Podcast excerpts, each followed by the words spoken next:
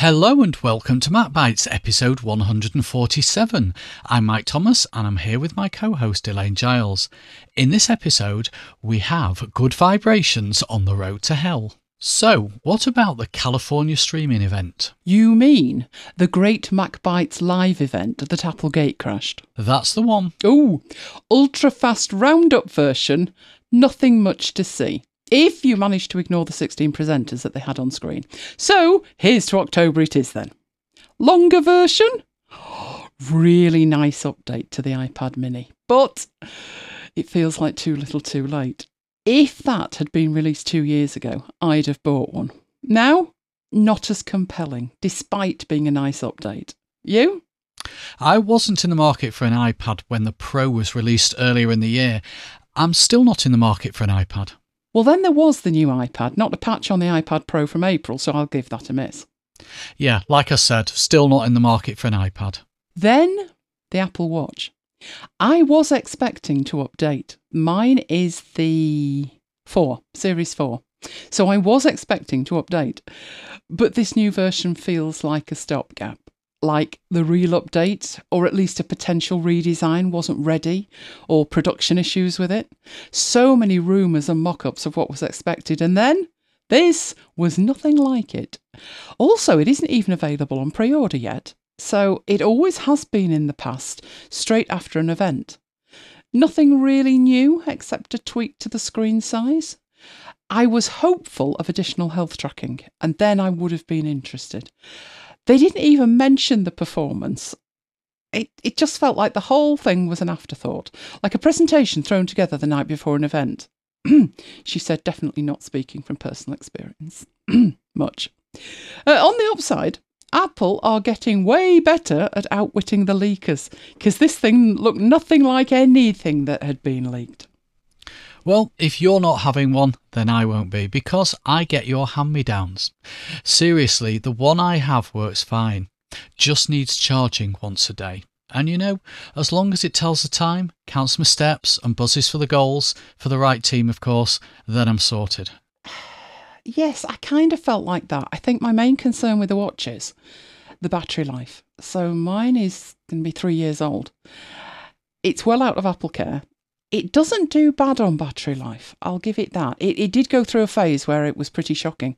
So I took it down to nothing a few times and it's it's back. I could, at a push, get almost two days out of it. But like you, I do tend to charge it every night. I, am just going to stick with this one. I, th- I think the next one will be compelling. So if I bought this one, then I'd only buy the next one anyway. So so let's do without this one was where I was at. Then there was the iPhone, which has pretty much become the iCamera. That's the only part of it they take any time singing the praises of now, which is what you said. It is, and to be fair, there's not that much they can do with the phone, and that's why they fo- focus on the camera. Yeah, focus on the camera. See what you did there. yes, but I'm not in the market for a pro camera, so no. I was impressed that the prices didn't skyrocket because I was expecting that. I mean, how many weeks and months have we been hearing about supply constraints? And I thought, hmm, the phone will probably top the 2000 mark. So I was impressed with that. I like the fact there was a one terabyte version available. Um, but to be honest, it's, it's not for me, not this time. If they just put the minimal improvements, except the camera, that would have probably meant even fewer folks would be upgrading. Most people I've heard from either have looked at what's on offer and decided they're not upgrading this time, full stop, or if they're even considering it, it's only because their contract allows for it at the same cost. I could have upgraded this time. I have the 11, uh, but I figured there'll be another update next year and I'll just probably wait for that one. I wish Apple would do something to make the upgrades more compelling, but sadly not this time. And before you ask what's more compelling, stunning battery life without the need for a strap on power pack would be good. It's never what they actually mention either that I tend to think about. It's always what they don't say that speaks volumes. Did you notice this time? Is it not thinner? No, it's actually chunkier than the 12. Is it not lighter? No, it's actually heavier than the 12. Not by much, but since they usually live or die by the svelte claims, you do tend to notice when it's not mentioned. Very true. And as I said, it's not for me this time either. Couldn't tempt you with a thing, could they not? No. The other thing that was strange, and I, obviously I, I watched every second of, of the event, the event wasn't as long as it could have been if it were live. So that that's point one. But not even a mention of iOS 15. And I couldn't understand that. It to me it would have been definitely worthy of mention of when it was out. Usually the Friday after the event, but this time it's actually Monday the 20th, which they said afterwards in a press release, another afterthought.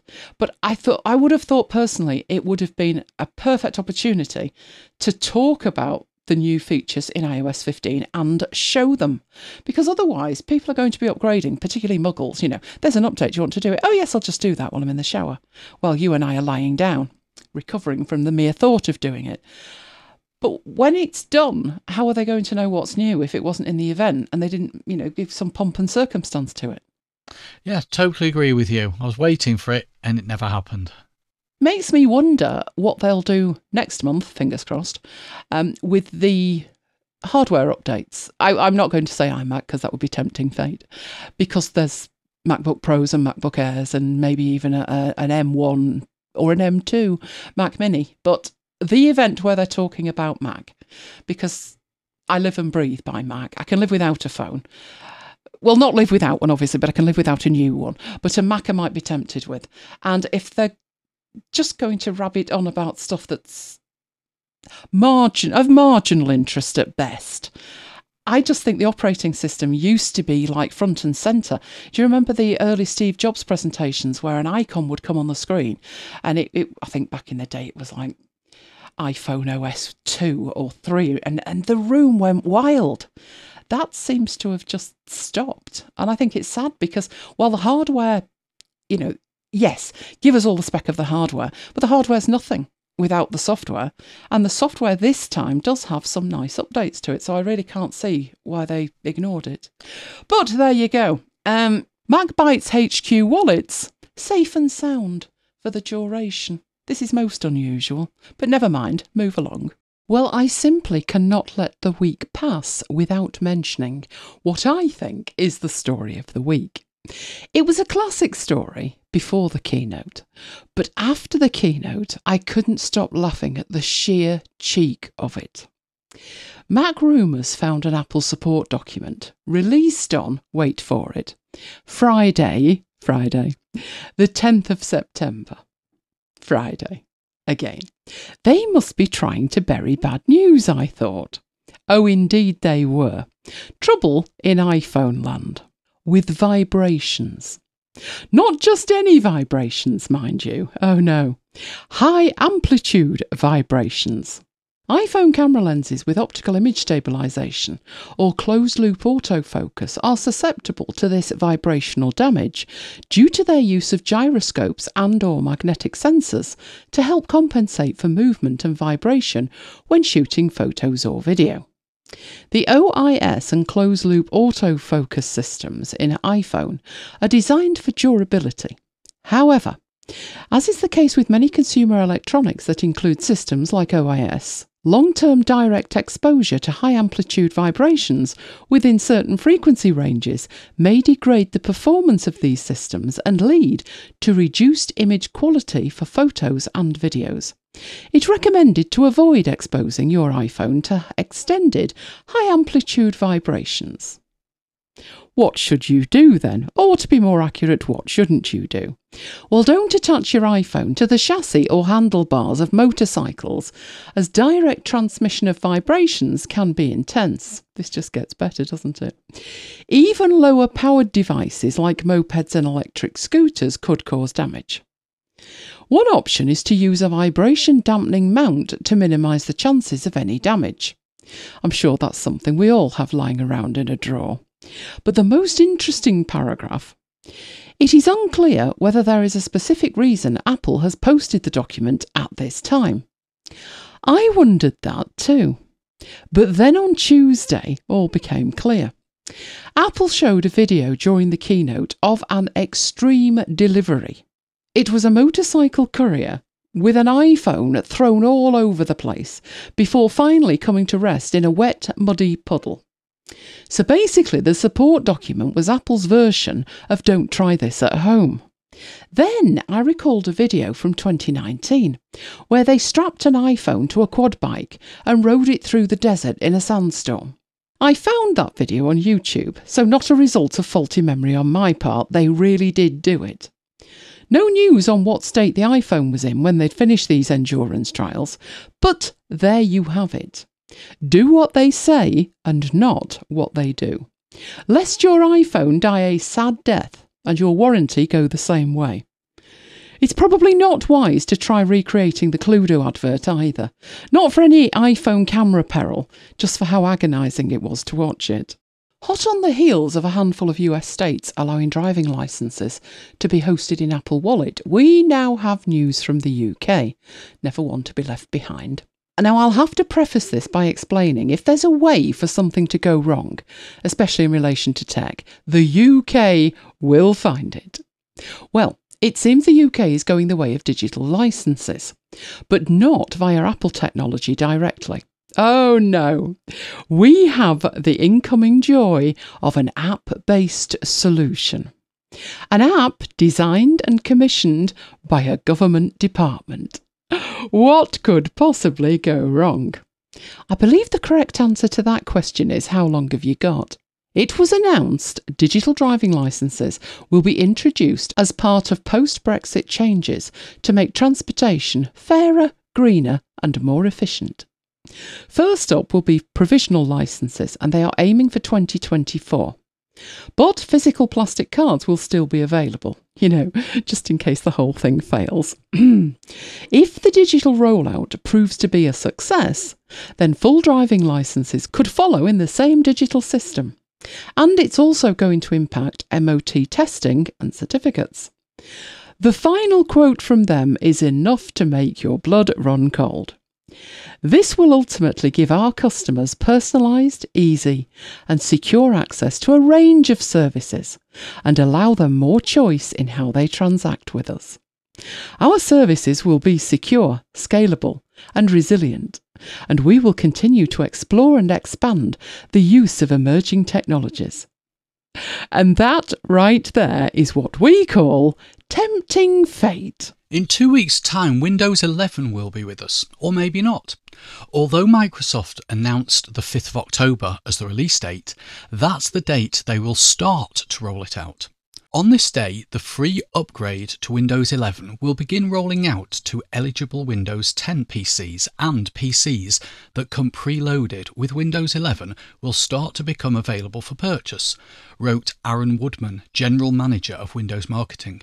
He continued, we expect all eligible devices to be offered the free upgrade to Windows 11 by mid 2022. So, gone are the days when we'd be up with the lark to queue up outside PC World. Yes, we really did do that back in 1995. And somewhere in the back of a wardrobe, we have the Windows 95 Start Me Up t shirts that they gave us. I can probably forget any thoughts of installing it on my Surface on day one. Not that I would have done that anyway, when it comes to being on the bleeding edge of operating systems, I don't have a great track record. Still not done the Biggles thing, have I? You were actually dragged kicking and screaming to Catalina, as I recall it.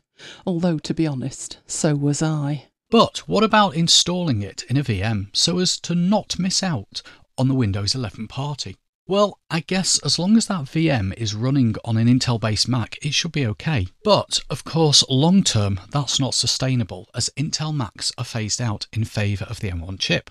And the bad news is that, according to reports last week, Microsoft has said that running Windows 11 on an M1 Mac is, in their words, not a supported scenario. That doesn't mean someone won't come up with a dirty hack, but that dirty hack won't be supported by Microsoft. This all came after reports that users of Parallels 17 ran into hardware compatibility errors when running Windows 11 on M1 Macs. something that Parallels then fixed with a point point update. If this wasn't confusing enough, release notes for the latest preview build of Windows 11 appear to contradict Microsoft's minimum hardware requirements document. According to the release notes, Windows 11 system requirements on virtual machines are now to be the same as for physical PCs.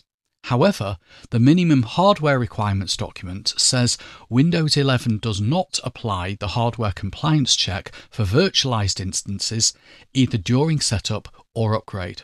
Whether it does or not remains to be seen. There's no guarantee any of this will work going forward, so it looks like a return to the dark side is looking increasingly likely for me. Though what spec I go for, I have no idea. I think I've been spoilt with an iMac with 128 gig of RAM, split 50-50 with a permanently running VM. I fired up my Surface for the first time in about six months. Not that I've actually had the need to use it, I've not been out of the house, and as I said, two Macs with permanently running VMs. I was amazed that it fired up, and even more amazed that it had 65% battery life left. The reason for opening it up was to test out the viability of running a Zoom meeting while screen sharing Excel and at the same time recording the screen with Camtasia. Would it cope? The answer was yes. So the Surface could become my workhorse, although I think we are looking a couple of years down the line, at least.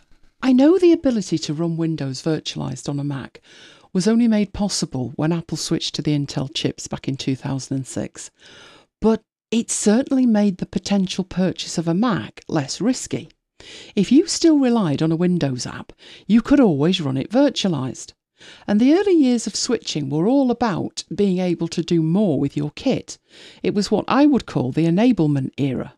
And I spent my time getting excited about all the possibilities provided by the Apple kit. The software and hardware were only as good as what you could do with them, and still are. Sadly, that enablement trend slowed down, and now we're heading in reverse. Apple don't need to ensure that Mac hardware can run Windows software anymore. However much that disrupts your workflow, it isn't going to bother Apple one jot. I spend half my time now working around the fallout from restrictions added to the operating system, features removed from apps, apps that are sunsetted. It's not where I hoped we'd be in 2021 but it is where I feared we were heading. Oh, it makes me sad. Sometimes you stumble on a tech story and you swear it must be April the 1st. And this is one of those. Found it on the BBC Tech page, no less. Researchers proudly announced that cows can now be toilet trained. Yes, I did just say cows can be toilet trained. German scientists trained cows to use a toilet.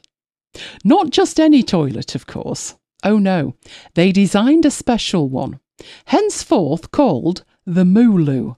No, I'm not joking. This all came from the story. Now, all this excitement took place at the Research Institute for Farm Animal Biology. The cows were lured to the Mooloo and rewarded with food for um, performing. Cows not performing inside the confines of the Mooloo were sprayed with water for three seconds. Never having been party to this, can somebody let me know if that's how we do it with skin kids? Just curious. At a third stage of the training, the distance between the cows and the toilet was extended. And after 15 to 20 training sessions, the scientists claim a 75% success rate. If you're wondering why this is important, they claim that 10% of greenhouse gas emissions from human activities come from cattle. So now we know where the scientific research funding goes. The creation of the Mooloo. You just couldn't make this stuff up. So, on to something new, a challenge from you for me this week. Well, I realised I don't use that many Apple apps anymore and I'm talking the built in supplied apps instead of other third party solutions. So I'm including in that apps for mail, calendar, contacts, notes, tasks, podcasts, music, audio recording, etc., both on macOS and iOS. So, this was when a challenge came to my mind. to challenge you to only use built in apps for a week and report back on how that went. Probably easier to do one app a week rather than fail at the first hurdle trying them all at once. What do you think? Well, yeah, there are certain apps that uh, just can't be used. There's certain things that just can't be done. For example, I can't really record the Brooklands News or record MacBites using the the built-in voice memo app on iOS. Oh, now, now, now. Don't be hasty. Some do. But let's just call that a triumph of hope over expectation. Do you know, I used to use all the built in apps when I switched to a Mac back in 2006. Before I switched, I used Outlook for mail contacts and calendars. And I had OneNote for notes, although Outlook also had notes. Outlook had tasks as well. Although I'm thinking back and I, I honestly don't remember putting that many tasks in Outlook. And I know I didn't have another app, so maybe I just didn't have enough to do back then. you know, to need to manage it. Oh, those were the days. But Outlook itself was a right royal pain. It slowed down after three weeks of using it, as the mail was POP3. So I had this monthly reset thing going. So POP3 email actually downloaded from the server and it got stored inside Outlook, hence it slowing down every three weeks. So the monthly reset was where I archived off everything and created a new PST, which is the file that Outlook uses to store this stuff in. So Outlook stored everything it downloaded in the same PST. I I hated that system, but that was the only way round it. And I look back now and think, can you imagine having mail where you actually download it and then it's not available from another device? It seems idiotic, and yet we lived like that. I was just thinking that myself that you'd download it on on your computer and then you'd go to another computer and, and the mail's not there. Not unless you hosted your PST somewhere, which you know back in the day wasn't a thing unless there was an Exchange server involved, and and that wasn't a thing either. It reminds me of, of, of my mother when when she says Outlook's not working. Like she texted me at the weekend and she said advanced warning because I normally ring her like half past nine on Saturday. So twenty past nine, I was out with Lola, and she texted me and she, she said advanced warning, computer's broken. Anyway, I fixed that. And if Outlook's broken, it wasn't Outlook, but this time. But if Outlook's broken, she'll say I can get my mail on my phone. no. And it sits there and she's like, why is it on the phone and not the computer? Well, it would be if Outlook was working, but oh, it is. It's crazy, isn't it? Oh, happy days looking back. Not. Uh, also, back then, so we're talking pre 2006, podcasts weren't a thing for me. I wasn't watching or listening. I did have music and I'd ripped my entire music collection and I had them organised manually to within an inch of their life. And I played them via Winamp.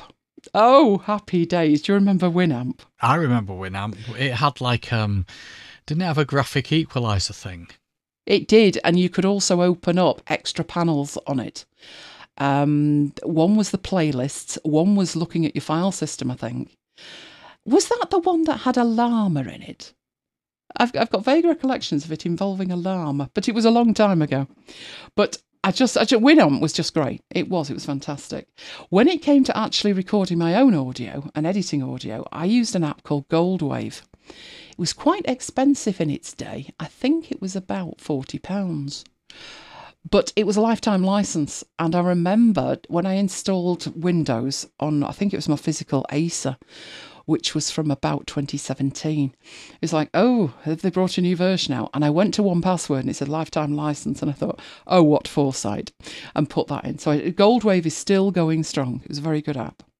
When it came to mobile use, I had my Sony Clié, and that was just stunning. Even by comparison to what an iPhone can do today, that really was pretty good.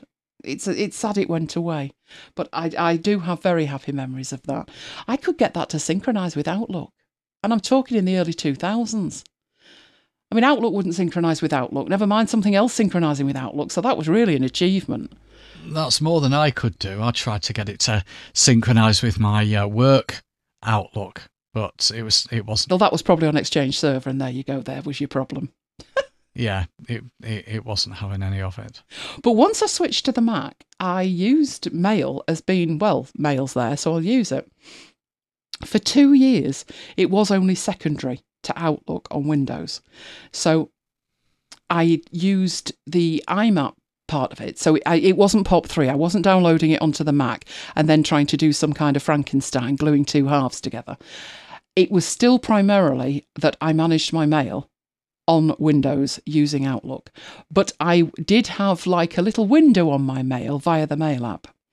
At the time, it was iCal, not Apple Calendar, and I loved iCal. I did. And the address book. And at the time, I, I had concerns that I'd be going from one app to three. But the three just worked. I was concerned it would all feel fragmented, but I ended up loving the simplicity of it. It did really just work back then. My notes were all in Circus Ponies notebook. Again, I absolutely adored that. I think the thing with Circus Ponies notebook was when you were going from Windows to the Mac, the interface on Circus Ponies notebook was a notebook. You you could say it was skeuomorphic, which it sort of was, but in a good way. We're not talking padding and stitching. It was like a notebook and it had tabs on it, and you could add your own post it notes and have them sticking out of the pages. It was stunning. Obviously, long RIP, but at the time it was stunning. Tasks were a bit of an issue. I did have Omni Outliner. And while you could put tasks in Omni Outliner, you know, getting clever with them would have been tricky. So I used these um, scripts, Apple scripts, called GTD Kinkless scripts. It was, it worked, but oh, was it manual? And it was a nightmare to keep everything up to date. But I think that was my first real introduction to GTD and trying to deploy it that way. Um, then there was podcasts. I did start listening and watching podcasts, and that was in iTunes, and the music was in iTunes. And for the audio recording that I was using Goldwave for on Windows, although that we were talking now just recording, not editing, uh, I used Audio Hijack. And there, obviously, there are a million apps for audio on the Mac. So once I'd switched, I did have an app for everything. And then, of course, the iPhone came out in 2008, and my abiding memory and it wasn't in initially when we got the phone, which was June from memory. This was like two or three months later. And I'd already configured my mail. And by this stage, it wasn't POP3. You, you were at the stage where you were looking at mail everywhere. Do you remember about three months in, we had this inbox, inbox, inbox thing? Oh, yes, inbox. That's like iPad, iPad, iPad. it is. It was hideous. Um, you would organise your mail, and it was fine. And then, as you went into your inbox, instead of seeing the mail, you would see another folder that would say inbox, and you tap on that, and that would show you another folder called inbox. Russian dolls to about seven levels, and finally, you saw your mail. And I hadn't changed anything, so it had been working perfectly. Same old story, eh? It was working perfectly. And then all of a sudden, it, it wasn't. And oh, the culture shock of like, oh, it's broken wasn't good. Uh, we tried to fix it. It wasn't just us. Many people reported the same issue, and it turned out to be an Apple issue. So, although I did use the Mail app on my iPhone, I have, I, I'm damaged in a certain way by what happened then. But I did use the Mail on there. I did use iCal or Calendar. I did use Address Book or Contacts. When it came to Notes, I've never used the Notes app, and I know the Notes app wasn't available initially. Oh, or was it? Did it just not have the pencil thing? Because I have this abiding memory of the week we got the iPhone. I don't know what I was doing there, but we were in Tesco's car park in Sale, which is on the roof of Tesco's. And Mike was we, we we needed about you know five or six different things, and Mike was going in and he had his phone in his hand. So I'm sitting there waiting for him to bring up the notes app and type in what we need. At which point he gets out a scrap of paper from somewhere and a pen, and and wrote it out by hand. So that's much how much trust you had in the notes app. I'm saying nothing. I know that was initially. do you not remember that? I do now you've said it. Yeah. And. I, I actually said to him, You do realise you've got a notes app on your phone, don't you? And he said, Can you remember what you said? Oh, yeah, probably. No, it'll be faster with a pen and a piece of paper. It's like head desk. but you did, you did. Um, no, for notes, I used Evernote because Evernote was launched uh, early 2008. As soon as OmniFocus came out for iOS, I used that for tasks. And of course, I still had iTunes for music and podcasts. And I got myself an app for recording, which was iTalk. And that was fantastic. It worked well for years, but now it won't run for me. But it's working fine for Mike. So either he hasn't updated something or mine's just decided to die on me. So now I, I, I need something that is great for recording, and I really can't find much that is really great for recording. But that's that's what that's when I switched. Well, got my first iPhone in 2008. Going forward to today, I've moved away from virtually all the built-in apps. So I no longer use mail, calendar, address book. I've never used the Notes app. I've never used the Reminders app. I know there is the voice memo thing, but there's always been some degree of a voice memo thing, and that was the one that didn't work back in the day. So I realised that I've moved away from them all. On macOS, I use Mailplane, but there's a story there. It's not a pretty story, so we'll leave it. For mail, um, contacts, and calendar, and the mail. So mail, contacts, and calendar are all in Mailplane. My notes are in Roam or Notion. I've got things for tasks, Spotify for music, and I actually listen to more audiobooks than podcasts now. Audio editing wise, that became a thing. So I've got lots and lots of those apps. I've got Audio Hijack, Fission, Twisted Wave, Hindenburg. They're the primary ones, but I still have more than that. I've also got Amadeus. Oh, you name it, I've got it when it comes to audio. On iOS, I'm using Gmail, Google Calendar, I'm using contacts when I need to, but I don't know about you guys. I hardly ever go into my contacts, not directly. But I'm using that because there's no alternative. The one I was using was CardHop, but that's now part of a fantastical subscription that I don't have. So again, my notes on iOS are in Roam or Notion. Although, having said that, I also use Drafts because Drafts is much quicker on iOS than either Roam or Notion. Again, I use things, and obviously it synchronizes. Again, Spotify for music. And I I do still listen to more audiobooks than podcasts, but even on my iOS devices, I listen to more audiobooks. There is an option now with Audible to listen to books in a small browser pane and it opens up and it looks just like an iPhone and it's got the controls on it. And that would be grand, and I did try doing that. Uh, but Vivaldi's got this thing of when I refresh a page, it tends to refresh the audio as well, and that doesn't help me in the middle of a book. So I've, I have steered away from that. Um, audio on iOS, mm, in terms of recording, it's still a bit of a mess because I don't have an app that I'm happy with for recording. I did have and if you remember, it went subscription, which I wouldn't object to, but they wanted something silly 20 odd pounds a year to just record stuff. What's the matter with them? So uh, I skipped that. So, where are you up to? Well, I think my history was quite similar to yours. Obviously, I used Outlook both at home and at work. At home, it was good old POP3 and susceptible to corruption PSTs because there was no cloud based mail in those days. I actually came across many people at work with PSTs over 2 gigabytes usually um, it was people that would um, email me and or ring me because their email's broken, so they had to, to ring me because there was no there was no Teams or, or Skype or Lync in those days to ping me.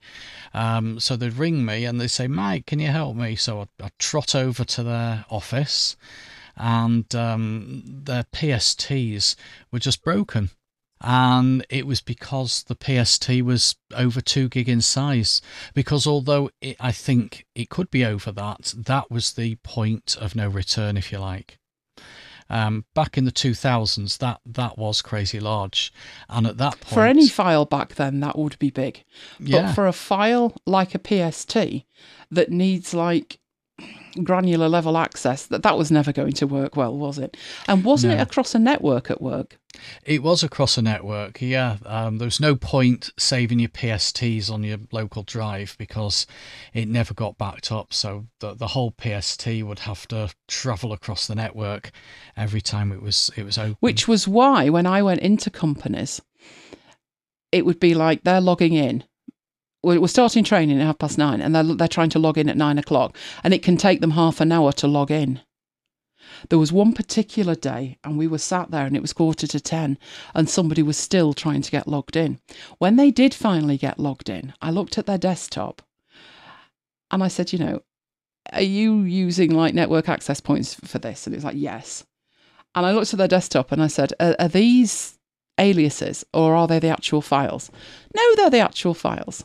And we realised that they had downloaded five gig to their desktop.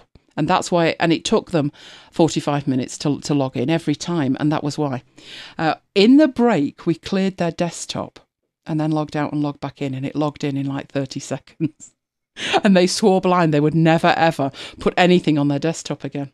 That was before we got round to their Outlook PST, of course.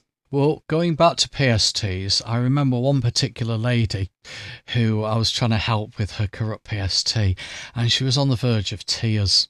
And she said, It's my life's work. Crying out loud. It's your email, get over it. yeah, if, if, if, if it's important, they'll mail you again. Notes, calendar, contacts, um, I think I used Outlook for them all.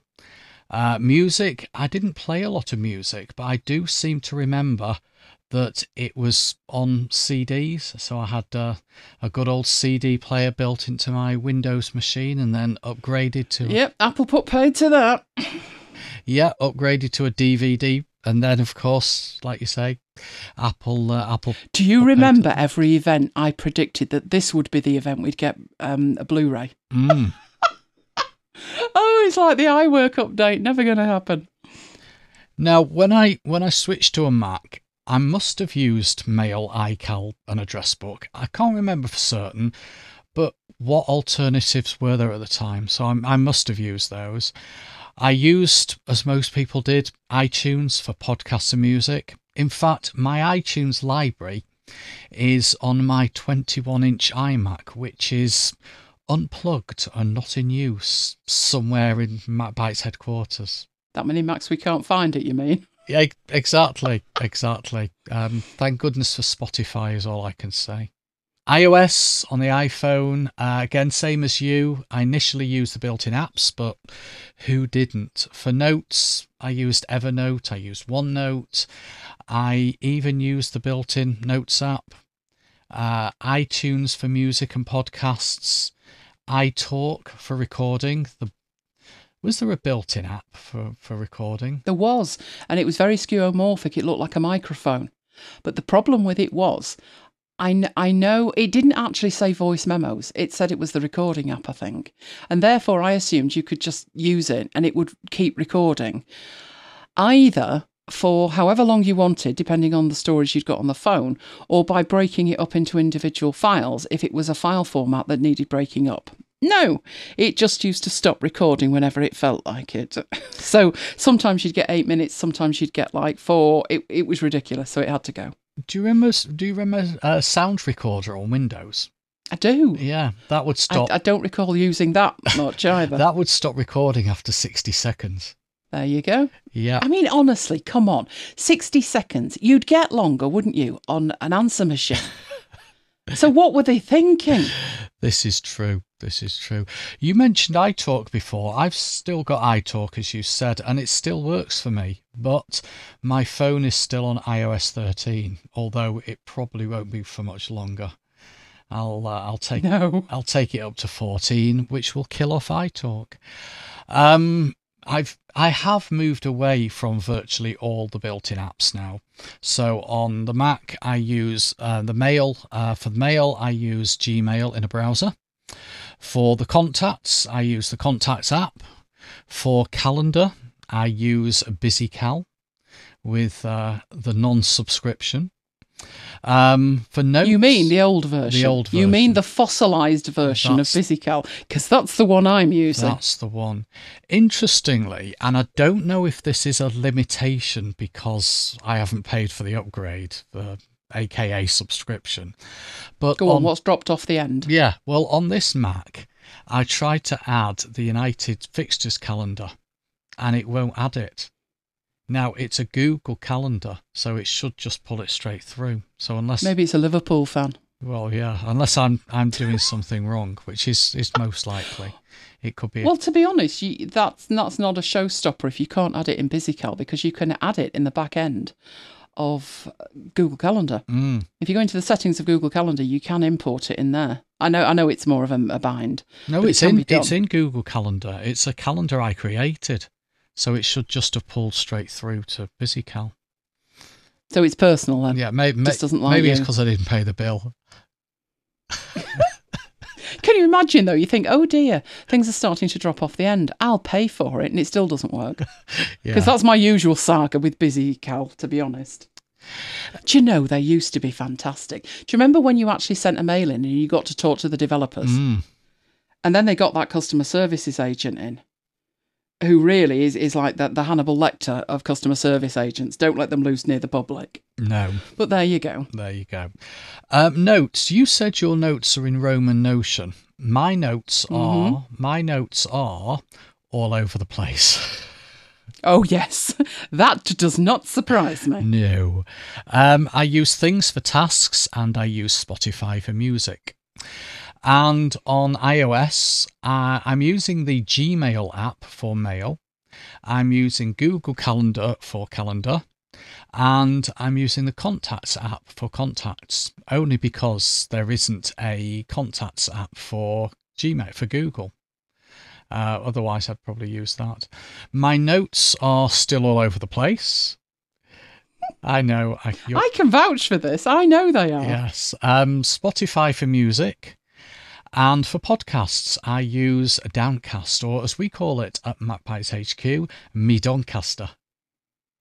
Wasn't that an autocorrect once? I try. I said to Mike something about. Well, I was trying to mention Downcast, and and I think it autocorrected to Doncaster, and it's been called Doncaster ever since. It has. It's easier than arguing. For those people not in the UK, Doncaster is a, a place in uh, Yorkshire, probably about 60, 70 miles from here.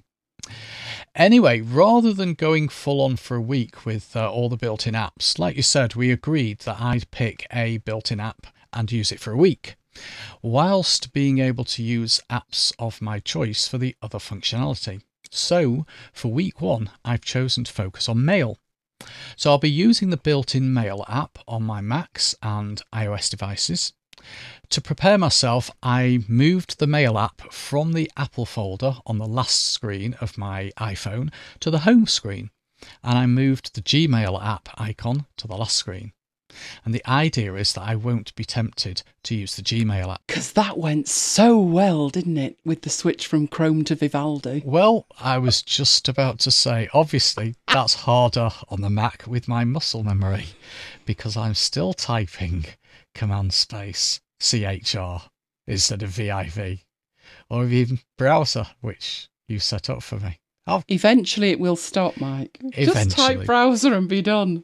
eventually. Um, anyway, we'll see. We'll see how it goes this week. And while you're at it, I assume you will be thinking up a suitable challenge for me. Yes, I will. Hmm, what can I do? Something to torment me, obviously. Take your toys away and make you use Windows for a week. Oh, no, no. You know what you could do that's worse, but now you can't because it's my idea. You do realise that, that there's actually three Android tablets in the house. Oh, yes. No, no, no, no, no. That was my idea. You can't use that one now. You'll have to think of something even worse, probably. Well, we'll see how that goes, will we? We will. I'll report back next week. So I decided to take the plunge and install iPadOS 15 on my iPad Pro, but not on the phone. I tapped to install 15, but it insisted on updating to 14.8 first. And then a message popped up. It said it needs at least 20% battery whilst connecting to a power source. Well, at this point, it was on 12%, and then it took about 20 minutes to charge up to 20%. Do you know, we can never accuse you of being prepared for these updates, can we? Oh, how many app updates did you have as well? 77. Oh, that's not actually bad for you. Not no, nowhere near touching the three figures mark. No, well, eventually, 14.8 finished installing, and then it was a case of tapping the button to install 15. Uh, 30 minutes later, voila, it was done.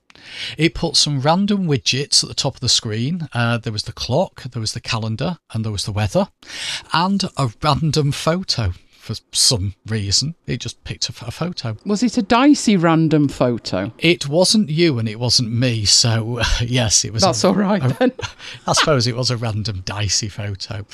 Uh, the first job was to remove all the widgets that it added, and uh, then I could start from scratch, because that way I can add what I want, not what they want me to have. If I see that weather app again, I think I'll scream. I updated four iPads. I started with the 2017 10.2, followed that up with the M1 iPad Pro, then the 2015 iPad Pro first gen, uh, 12.9, and the 12.9 2017 iPad Pro second gen. It was way faster to install on the 2021 M1, I can assure you. The 2015 took two hours to download the thing. That was before it even got going. The M1, eight minutes. Well, I looked at live text and I found that it wasn't supported on my 2017 iPad Pro. It is supported on the 10S and later, the iPad Pro 2020 and later, the 5th gen iPad mini, the iPad Air 2019 or later, and the iPad 2020, just not on the one that I wanted to install it on. Well, don't worry, didn't miss anything. Uh, I had fun with this one. I've not done any iPhones yet. Same issue as you with the 2017 iPad, which I did first. So once I got it installed on the M1, there was no live text icon. Had it upside down. Not available via the camera, but it does work via existing images. As long as it's enabled in the preferences, which it is by default, and there's two places in the preferences, I'm assuming on a phone, but just the one on an iPad, but it is enabled by default. It works, but it isn't as seamless as I was expecting. I tried it with a name and address, and it couldn't get past the fact that the text was an address. Repeatedly wanting to take me to maps, I just wanted to copy the text. So for me at the moment, it's bordering on being a gimmick. For extracting text from images, I've already got a couple of much better apps. It might be better on the phone, I suspect, so uh, we'll have to wait and see. Then I looked at widgets. I added one to display documents from Craft and one to display email. For me, nice idea, but it ruins the symmetry of the home screen. Or maybe I'm just old and anal with OCD.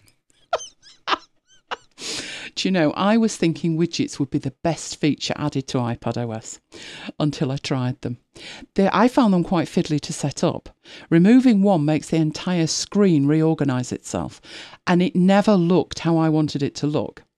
Once I had finally persuaded it to put things where I wanted them, I turned the iPad to portrait mode and it looked an unholy mess. So, back to the drawing board with that one. Once I'd set them up again in portrait mode, changing from portrait to landscape didn't upset it anymore. So why I why I needed to do it twice, I have no idea. But I'm not actually sure that I'll stick with any of these widgets. The only one that was useful was a new XL sized widget from Things. It's a special four day view. Uh, that's only available on the iPad. It might be a slow burn or a complete non starter. Watch this space, I'll report back. Well, I never installed iOS 14 on my phone and I completely ignored the app library on my iPad. And I must admit, I don't get it. One tap and it displays a set of folders named by Apple, each folder containing apps, folder names and contents based on a topic such as entertainment or social. I know it's pretty much like the Launchpad on macOS. Um, you, you, you tap once to display the apps in folders, tap again to close the app library, and return to your own setup. Well, I've still got some apps in neat little folders, but I'll be honest, I actually now unless the icon is on the dock at the bottom or in a folder right in my face, I just swipe down and use the search to find an app. Although I do like um, the app library when it's on screen that you swipe down and you get this A to Z list of apps with the A to Z index down the side. It reminded me of the Contacts app. Do you know, I've never really bothered with App Library. Now it's on the dock, I took a look. Complete waste of time for me. Doesn't it just replicate exactly what you could do with the standard view on any standard screen? The A to Z bit, as you mentioned, is the best bit, but it just feels redundant to me. You guys need to tell us how you use it. Go on, you might inspire us. Because at the moment, neither of us are particularly impressed with that, are we? No, but something that did impress me is split view. I find that much more intuitive with the three dots at the top. So you run an app, you tap the three dots, you choose split view or slide over view, and then you get this pop up which tells you to choose another app. So you tap another app, and hey presto, the screen is split. It's much more logical than the swipe up from the bottom and the drag the the uh, app's icon into an empty space. And the other thing that I like is that when you've got the two apps and you've got them in split view, um, and then you want to close the window in iOS 14, it was treated as, as one window and both apps were shut and now it's treating them as uh, independent windows so you can just close one but not close the other I do use split screen. Uh, live streams mean I need about 15 screens. So I have my notes on three quarters of the screen of my iPad and the YouTube chat on the other quarter. And I think this is a way better implementation. But to be honest, it shouldn't it have been this easy to use all along? I have no idea how a muggle would even have attempted to use it before. It just it was it was a hidden gem of a feature, but like you say, it was not intuitive to use. So I, it was a feature that I used, but you know, you had to go out and do the Googles of like, oh, so I can do that and I can do that, and if I did this, that would happen, but not. You know, we we always say with Apple, don't they? There's no instructions. It's just find your way yourself, and I did. But I I think this implementation is how it should have been all along. So the deed is at least half done. No iPhones were risked at this point, obviously. That'll potentially be this week's adventure. But there's still features that I'm actually looking forward to trying. The new focus modes might solve a problem that I was at breaking point with last week. I even had to deploy you, didn't I, to do the Googles to try and find a potential solution. and it was one of those yeah. solutions, massive air quotes. It worked the first time, and then I relied on it and then it didn't. So I'm hoping focus mode might help with that. Then there's the Safari interface to grapple with, this new thing where everything's not where it should be. I'll be trying hide my email, which is part of iCloud Plus. iCloud Plus being the new version of iCloud you're automatically upgraded to if you're on a paid plan. Obviously, it's too much to hope that this is the version of iCloud that actually works, but a girl can dream. And finally, I can't wait to try the Quick Notes feature in Notes. Six years later, it's what the pencil was made for. And if only Mike could find his pencil, you'd be able to try it too, wouldn't you? Yeah, it can't be far away. I haven't left the house in 20 months. But you know what? I should have just stuck an AirTag on it. There's a song in there somewhere. Another live MacBites After Hours on Friday. We'll have the usual fun and games together with demos and deep dives. Do join us at 9 o'clock UK time. It just wouldn't be the same without you. Well, that's it for this episode of MacBites, and as always, we'd love to hear from you. Please send your questions, comments, and queries by email to thecrew at macbites.co.uk or use the contact form on the website. We also have a very active Slack chat room that's open 24 7. Simply go to macbites.co.uk slash Slack and join the conversation. You can follow MacBites on Twitter at twitter.com slash MacBites, and you can follow me on Twitter at twitter.com slash Thomas Mike. You can follow me at twitter.com slash Elaine Giles. And you can follow me at twitter.com slash MacBitesSiri. So until the next time, this has been Mike and Elaine bringing you MacBites. Goodbye. Goodbye and see you next time. Psst, what's the noise? Psst, Siri, is that you? Of course it is. Hurry up, woman. Hurry up to do what? Hurry up and get in here, before they find us. Why are we hiding?